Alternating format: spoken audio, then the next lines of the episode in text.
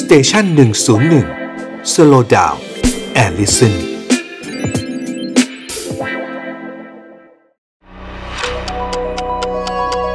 ฮิสโทฟันพอดแคสต์เพราะประวัติศาสตร์เป็นเรื่องสนุก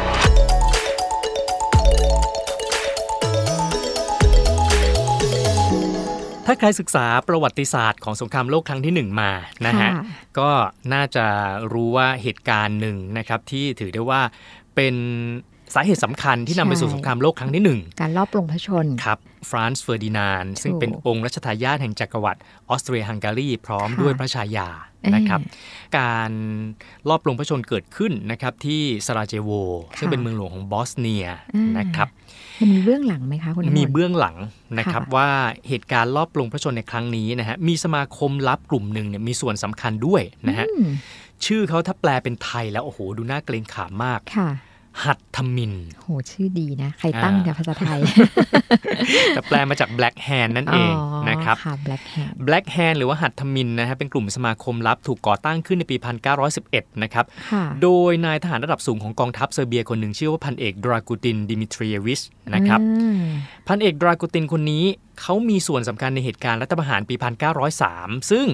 ก็เป็นเหตุการณ์ที่มีการลอบปลงพระชนพระเจ้าอเล็กซานเดอร์โอเบรโนวิช อืม แล้วก็พระราชินีดราก้า ซึ่งเป็นกษัตริย์และราชินีของเซอร์เบีย คือเราก็ต้องเข้าใจ นะฮะ ว่ายุคยุคนู้นมันคงมีอา ใช่ การแบบนี้บ่อย คือ ใช่ แบบการการทำสงครามเนี่ยเพื่อให้มันอาจจะแบบเริ่มต้นหรือสิ้นสุดได้ง่ายหน่อยก็คือ ใช่ การไปรอบสังหารผู้นำใช่ไหม อ่า คะ แล้วถามว่าทำไมต้องไปลอบปลงพระชนทั้งคู่ ค่ะ เพราะว่าคือทั้งทั้งกษัตริย์แล้วก็ราชินีของเซอร์เบียนะมี ค่ะ แนวคิดที่จะจับมือเป็นพันธมิตรกับจักรวรรดิออสเตรียฮังการี โหยอมไม่ได้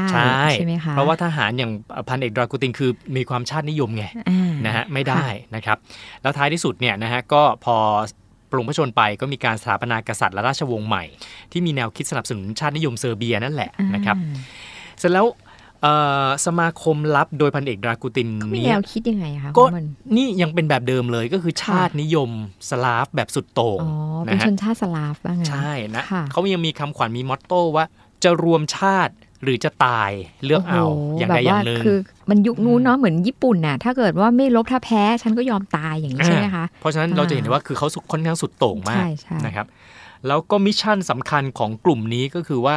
จะรวมดินแดนของชาวสลาฟทั้งหมดที่อยู่ในภูมิภาคบอลข่านให้เป็นหนึ่งเดียว อ๋อ นะฮะภายใต้การปกครองของรัฐบาลเซอร์เบียนั่นนั่นเอง เซอร์เบียนี่ก็คือยูโกสลาเวียใช่ไหมคะ นั่นนะฮะ อ่า ใช่ อ่าโอเค ทีนี้ทำยังไงให้ถึง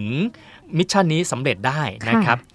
กลุ่ม Black Hand หรือหัตถมิน ก็เลยเริ่มต้นด้วยการปลดแอกชาวสลาฟที่ถูกกดขี่และถูกปกครองโดยคนเชื้อชาติอื่นก่อน ค่ะ ไม่ว่าจะโดยจักรวรรดิออตโตมัน อ่า จักรวรรดิออสเตรียฮังการีอะไร ค่ะ นี่แหละ เขาเลยตั้งเอ่อสนับสนุนกลุ่มสมาคมลับที่ตั้งอยู่ภายในบอสเนียนะฮะ ค่ะ